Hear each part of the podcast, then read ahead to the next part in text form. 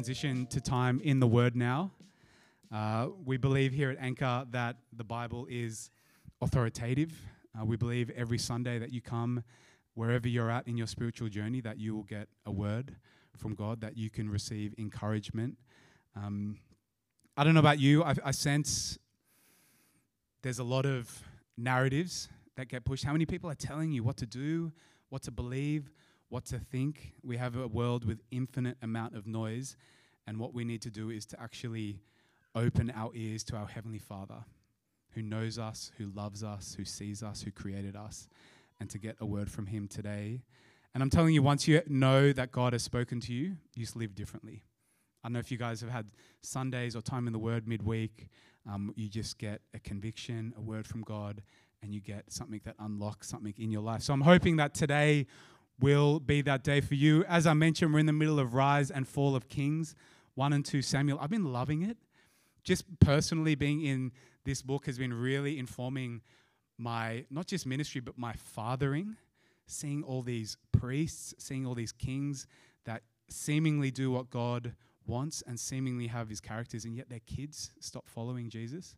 Know, that's just been a sideline thing as I've been reading that. Even Samuel, his kids stop following Jesus, and we see all these priests, these they have these gifts and they bless the church, God's people, and yet their kids are neglected and they walk away from their faith. So, know, I've just been loving this series. Context is everything in the Bible. We can we can take out a text and we can spin it for our own means. Um, so those of you who are coming in, we're actually at week four. We're going to be spending time in 1 Samuel 13 to 15. And I wanted to give you guys a recap for where we're at. I, said, I thought instead of hearing my voice, we're going to hear from the master, Tim Mackie, Bible Project. If you don't know what the Bible Project is, just YouTube it, clear eight hours, and just you'll understand the Bible. So turn your attention to the screen. We're going to get a little bit of a recap of where we're at in 1 Samuel.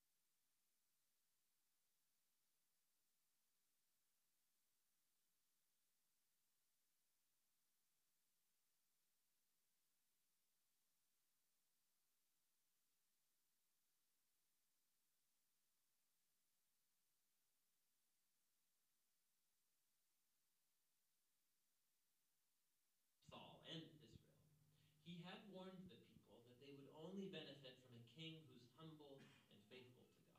Otherwise, the kings of Israel will bring ruin.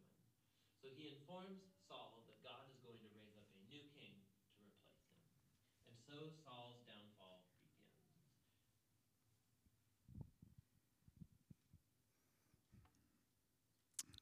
So we meet Saul today,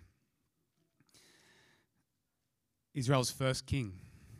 And this is, this is a key moment. This is a big shift in Israel's history. Uh, today isn't going to be a typical verse by verse kind of expository sermon. We're not going to be covering every chapter, and it's not going to be a topical, thematic one. We're actually just going to do a character study on Saul.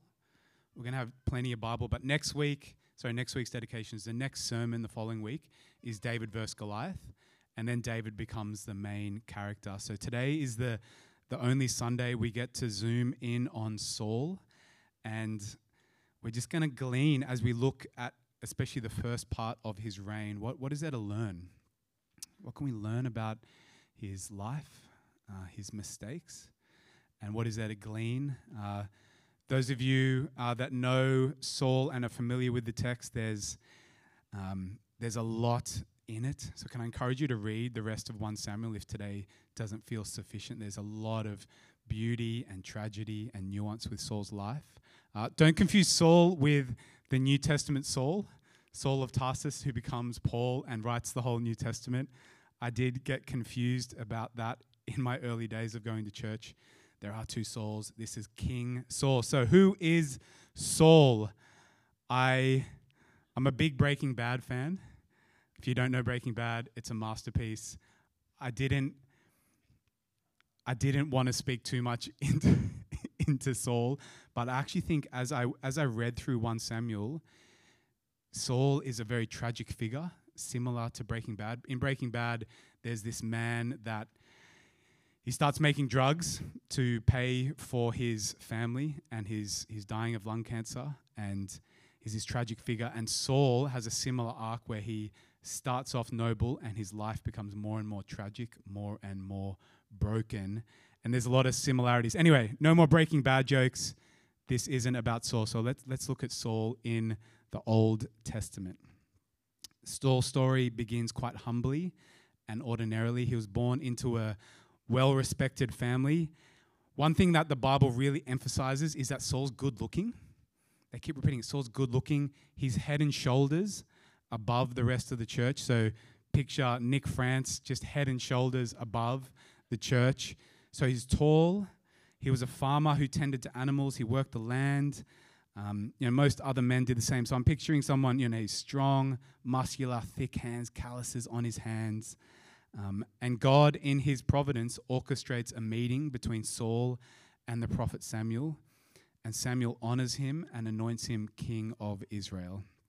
And I think Saul, in many ways, is everything you'd want for a king. As I mentioned, there's presence to him. He's a great military leader. Uh, all indications, he's actually a good dad, unlike a lot of the men in 1 Samuel. And he starts off pretty well, wins some victories. Uh, but as we re- read along, there's a bit of a decay and a decline. We see quite quickly that Saul is deeply flawed. Uh, the entire first half of 1 Samuel is dedicated to a, a study of his failures. And when reading Samuel, you have this tendency, I think, to become critical and judgmental of Saul. I think, particularly as a contrast to David, that's to come. But I think we need to slow down and be honest with ourselves as we look at someone who has a flawed character. And you realize that we often have more in common than we care to admit with a character like Saul. And I think the whole point of exploring someone, someone like Saul and his failures is to actually warn us to not repeat his mistakes. Particularly chapters 10 to 15 offers up, offers up a number of episodes, some seemingly small, some seemingly big, of Saul's missteps. Uh, you might wonder if God's being overly hard on Saul uh, as, as we read this. Um, is this just an intentional creation of sympathy by the narrator? But I actually think not only do we want to empathize with Saul, but again, let it be a mirror up to us. Um, but unfortunately for Saul, as he progresses, the mistakes get bigger, the stakes get higher, and he continues to fall short of the expectations of a king. Some highlights from 1 Samuel 10 to 13. Saul, when he, when he first discovers that he's going to be a king, he meets Samuel, and Samuel prophesies over him that he's going to anoint him and become king. Um, he actually didn't want to be, uh, but God changes his heart in 1 Samuel 10 9, and the Holy Spirit comes on him powerfully, and then he prophesies straight away in a moment. So it's this magical change. It's actually God that changes his heart to become king. Uh, you see this story in 1 Samuel 10 as everyone's coming together uh, to celebrate this king for this big announcement, uh, to anoint him. we look around for a young Saul, and he's nowhere. So he's actually hiding. They want to have this big coronation. All the TV, all the TV cameras are on him, and he's hiding. It actually says that he's hiding in the baggage, you know, beneath all the bags that they were looking for this king. Uh, you fast forward, Samuel's reaffirmed as king of Israel in chapter 11 and chapter 12 is Samuel's final sermon to Israel as he's quite old, exhorting them to obey God and to keep with the God that's delivered them and turn away from the idols of the neighboring nations and trust in the true God. And we get to 1 Samuel 13, and this is when things get a bit more heated. Stakes are higher for King Saul. And 1 Samuel 13 starts by saying Saul was 30 years old when he became king, and he reigned over Israel for 42 years. So I just want to get that age right. So this is, we're covering a big span, and I think 1 Samuel is just going to zoom in on really key moments. So 30 years old, and he reigned over Israel for 42 years. As we set the scene here at 1 Samuel 13, Israel has attacked a Philistine outpost. Uh, so Philistines have taken some land. Philistines are a long time um, adversary of Israel and more to come. So Israel have attacked a Philistine outpost. So picture a small outpost. There's some Philistine armies there, and they've attacked them, tried to take that. And as that's happened, the Israelites are overwhelmed, and the Philistines have a much bigger army than the Israelites. So the Israelites call the rest of the Israelite army to come help them. So they've attacked the outpost thinking they're going to claim it back, and it hasn't gone well. And as Samuel gathers the army there, sorry, as Saul gathers the army there, he's stressed. He's stressed. Um, the people grew restless and began to leave. So imagine Saul ready to ready ready for battle, and the Philistine army, which is much bigger, much more dominant, much better weapons. Saul is stressed and feeling extreme pressure. Saul, instead of praying, instead of crying out to God who has delivered multiple times, he actually does something to, as the Bible says, to seek the approval from his soldiers. And he disobeys the Lord and takes Samuel's place at the altar. And this is very interesting. This is Samuel coming back after Saul has taken his place at the altar. Samuel saying, You have done a foolish thing. You have not kept the command the Lord your God gave. You had he would have established your kingdom over Israel for all time, but now your kingdom will not endure. The Lord has sought out a man after his own heart and appointed him ruler of his people because you have not kept the commands of the Lord. so I want to slow down here.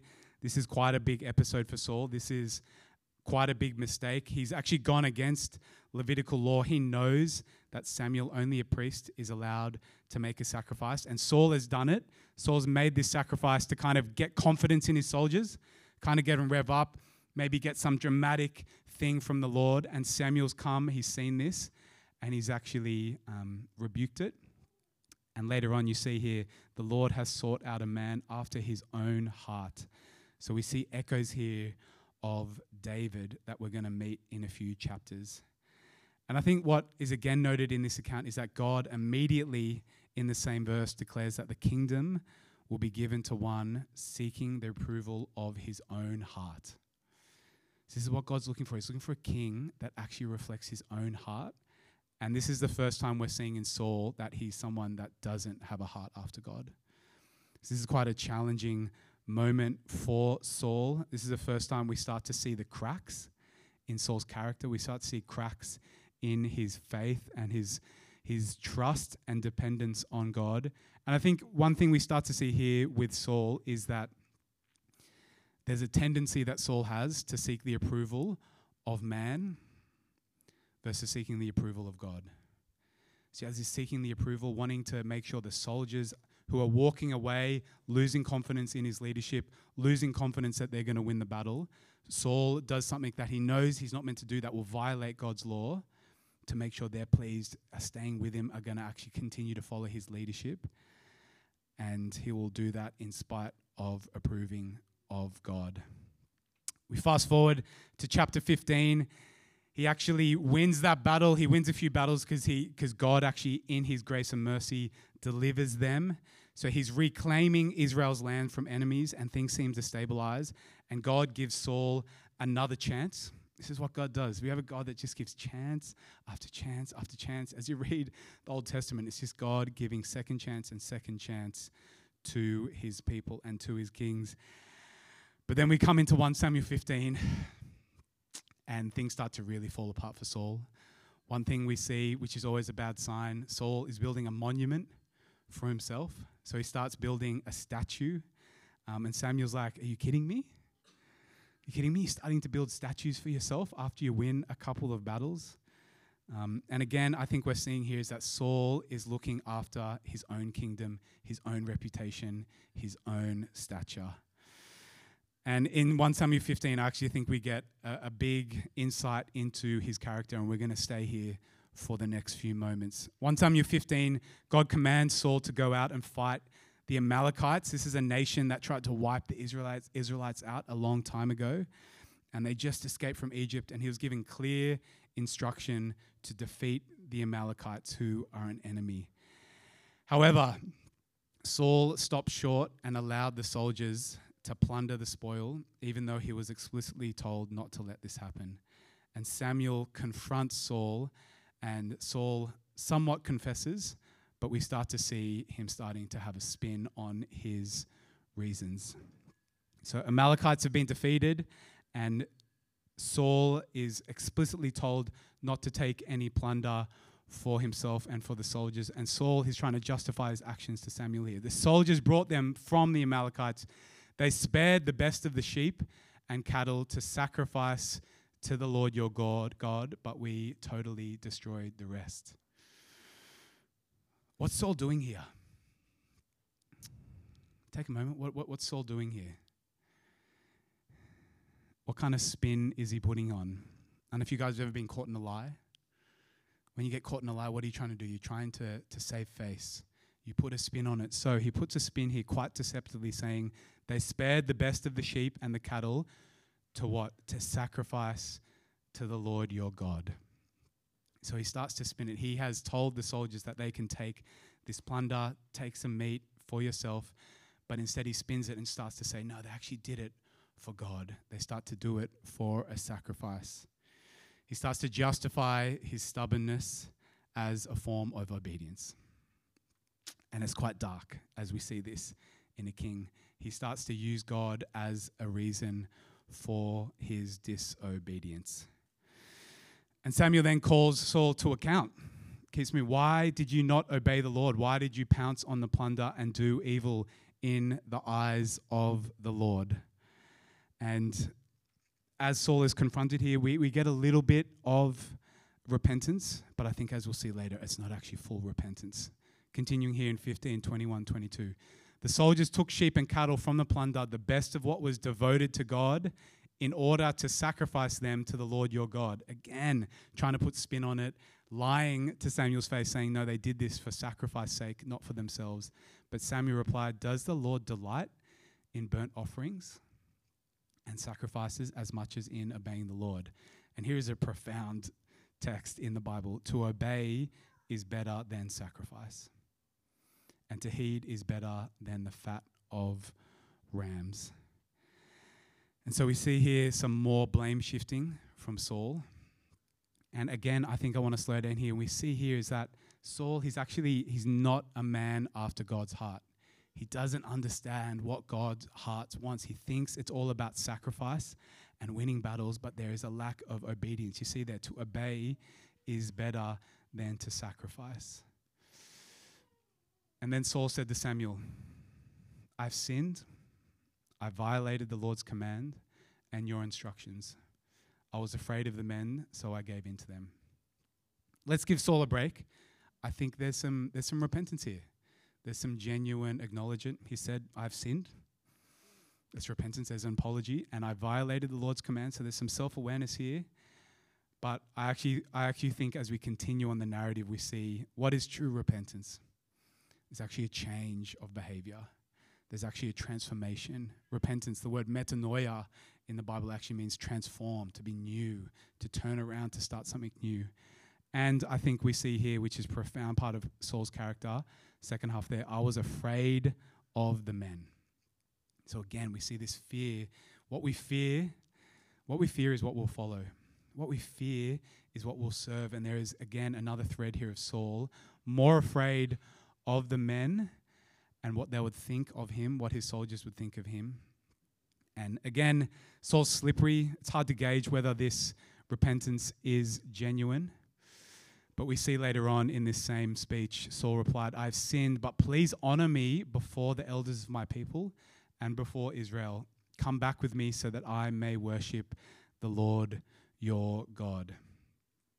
This is what Saul's primary motive in leadership is it's saving face. It's saving face. Again, even though he's made the mistake and is, there's repentance, but he's saying, Can you please still honor me? before the elders of my people and before Israel. He still wants a ceremony. He still wants him to be lifted up and honored before the Lord. And again, we see the mistakes here of someone that pursues status over pursuing God. And often they're in conflict. Those of you guys that are in leadership, you're making tough decisions. Those of you guys who are in spiritual leadership. It is so, so easy. It is so easy to make decisions that will just make everyone happy. It's the easiest thing ever. We just we, we do a poll, whatever's the majority, we'll do things that make us happy. But often, as we see in scripture, and often the call, the heavy burden of spiritual leadership, and those of you that might be parents, is doing things that might disapprove people and the people you're leading, but it actually approves God. And so this is Saul's life and Saul's decisions is just a good reminder for us to seek the approval of God above men. And then this is the final verse we're looking at. So Hollywood. As Samuel turned to leave, they've just had this big debate, a lot of anger, a lot of emotions. Samuel turns to leave. Saul catches hold of the hem of his robe and it tore. So we've got some clothes ripping here. There's a lot of emotion. And Samuel says to him, The Lord has torn the kingdom of Israel from you today, and it has been given to the one of your neighbors, to one better than you. And again, this is echoes of David. So I love the screenwriting here. You know, picture the emotions, lot of arguing, fake repentance. And then Samuel turns to leave. Saul grabs, you know, his robe, it tears. And Samuel, in a very poetic way, saying, in the same way this is torn, you've torn Israel apart. And leadership's going to be taken away from you from someone that is better than you.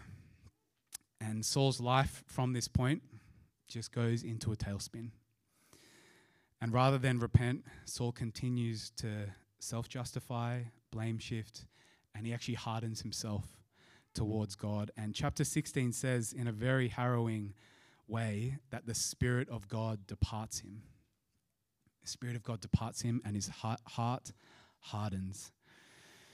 And the reminder of 1 Samuel recounts Saul's further slide into moral and spiritual decay and his descent provides a strong contrast with David's rise to influence. We're going to see this contrast of a man that seeks man's approval in Saul. We're going to see someone that doesn't pursue God's heart, does something for selfish gain, and we're going to see this rise of David, a new king that has a heart after God. I think, in essence, as we reflect, Saul's root character flaw is self exaltation and self deception. Uh, he thinks he knows better than everyone else. He's quick to have false apologies and save face. Uh, he's quick, even when he's done something wrong, to lie and then also look for self exaltation afterwards. In that same way, even when he's made a mistake, he apologizes, but he's still wanting the ceremony and him to look good in front of the soldiers and his men. And I think the biggest tragedy is that he's not even aware of it.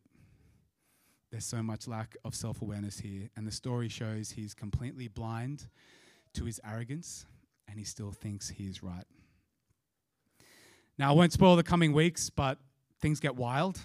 Saul, when he realizes David will be next king, his jealousy and his anger goes to another level. He starts to go insane. He starts to chase him in the wilderness. Anyone who's chasing someone in the wilderness to try and pursue them has just gone a screw loose. So anyway, I don't want to no spoilers to come. Come the rest of the weeks, we're going to continue to look at Saul and David. But I want us to take a beat just as we come to the end of the sermon. Again, so easy for us to look at characters in the Bible and just judge, to look down on them. And I think this is naturally meant to just reflect a mirror to our own hearts. And I think this story is a spotlight into our own hearts and minds. Now, Saul does something that is so common. He values the opinions of people greater than the opinion of God. And when he's done something wrong, he's very quick to have a false apology to make sure he saves face and wants to be honored in front of others. Saul is perpetually downplaying his role in the bad decisions he makes, and he keeps bringing in other people as if they are responsible.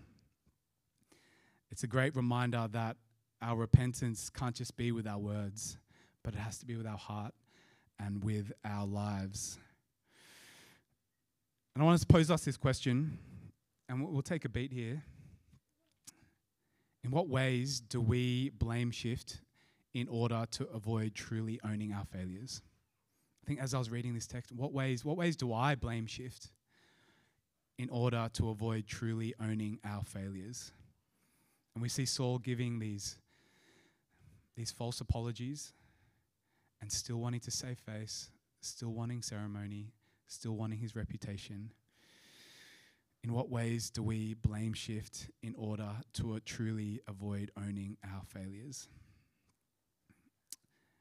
And what's all needed, and what we, what we all really need, is actually a new heart. A new heart and a new mind that's not going to defend ourselves or constantly justify. Now, that was going to be my conclusion, transition to worship, but it actually sat quite uneasy for me. I actually think one of the big things that I don't want to do, especially if this is your first time to church and this is your only time to church, I don't want you to walk out here. Man, these Christians just read the Bible and the application's always do better, be better.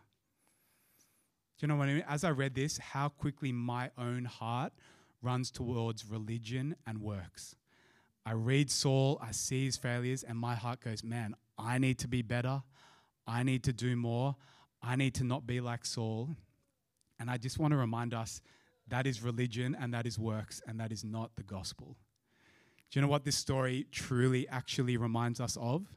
Is that we ultimately need a king that meets our deepest needs. We need a king that will truly obey, and we need a king that will help us obey. We need a king that will make a sacrifice. We need a king that will give us power and will transform us to obey, to be better. And that's the gospel. I really, I really, really, really don't want you guys to walk out of here. Someone's taken a toilet break in the last five minutes. I'm going to come find you afterwards because the application's not don't be like Saul, be a better leader like Saul, make sure you work harder, apologize genuinely. That is religion and works. Now, of course, we're supposed to look at the Old Testament and these tragic characters and let it reflect our heart. But ultimately, Saul is pointing towards a need that our hearts are aching for. He's pointing forward for a need of a true king, a deeper king. And David's going to come, and we think that's going to be the answer. And the people of the time also thought that was an answer. And we're going to see he's going to fail as well. And so Saul points us forward to a king that we need. We need a king that is going to obey for us because we can't obey. We need a king that's going to sacrifice for us because we can't make the ultimate sacrifice. And we need a king that's going to empower us. That's what Jesus does. He actually gives us the Holy Spirit so that we can obey, so that we can sacrifice. I was going to inv- invite uh, the band up as we transition into worship. I don't know about you guys, I was feeling a bit cynical at the start of this series. Um, maybe I've got this New Testament bias that a lot of the younger Christians have, you know, red letter Christians. I was thinking, like, man, New Testament sermon series, always easier to worship. And man, these Old Testament series are actually going to be harder to worship, you know, because they're more narrative driven. And I've just found the total opposite. I don't know about you guys, but I found it really quite easy to worship after 1 Samuel and looking at the rise and falls of kings because it makes my heart realize that I need an ultimate king, that we actually need a real king. And as we look at these, these fallen kings, these fallen heroes, these tragic figures, um, it's meant to point us forward to the real King Jesus. And I just want to encourage you guys as we look at a contrast of Saul. Can I just talk about Jesus? Can I do that for a moment? Can I just lift up Jesus in front of you? And I just want to tell you how he is the answer to King Saul and the real king that we needed. Where kings like Saul are proud, our King Jesus is humble. Where other kings, they conquer people and they make them slaves, our King Jesus, he conquers Satan and he sets people free. Other kings try and change the future. Our King Jesus, he controls the future. Other kings rise up to look down on us, but King Jesus came down to lift us up. Other kings rule from fear, and King Jesus, he rules from love. Other kings are selfish and cruel, and our King Jesus is selfless and compassionate. Other kings do not repent or forgive, but King Jesus forgives those who repent. Other kings, other kings make their kingdoms with human hands. Our King Jesus has a kingdom not built by human hands. Other kings are worshipped by people who are forced to worship them. Our King Jesus is worshipped by people who freely worship him. Other kings die and they stand before our King Jesus. He's the king above all kings. And other kings that may die, they're not ruling today and they won't be ruling tomorrow, but our King Jesus is ruling today and coming tomorrow. We just want to lift up Jesus this morning. And the tragedy of Saul's life is much, but I just want us not only to glean about doing better and not being like him, but to look forward to the King that will come, that was promised, the King that will make a way, the King that will empower us to live obedient lives. Here at Anchor, we respond to the word in a couple ways. We're going to sing. We're going to sing and we're, we're going to praise King Jesus. Another way that we respond to the word is prayer. You're going to see people with purple lanyards to the side, uh, myself included. If you, if you want a word, if you're feeling discouraged, if you're feeling confused, if you're feeling hopeless, the prayer team would love nothing more than to pray for you. And we're to we're just to sit and listen. We're going to exalt Jesus and we're going to receive a word from him. So I invite you to stand and I'm going to pray as we transition into worship.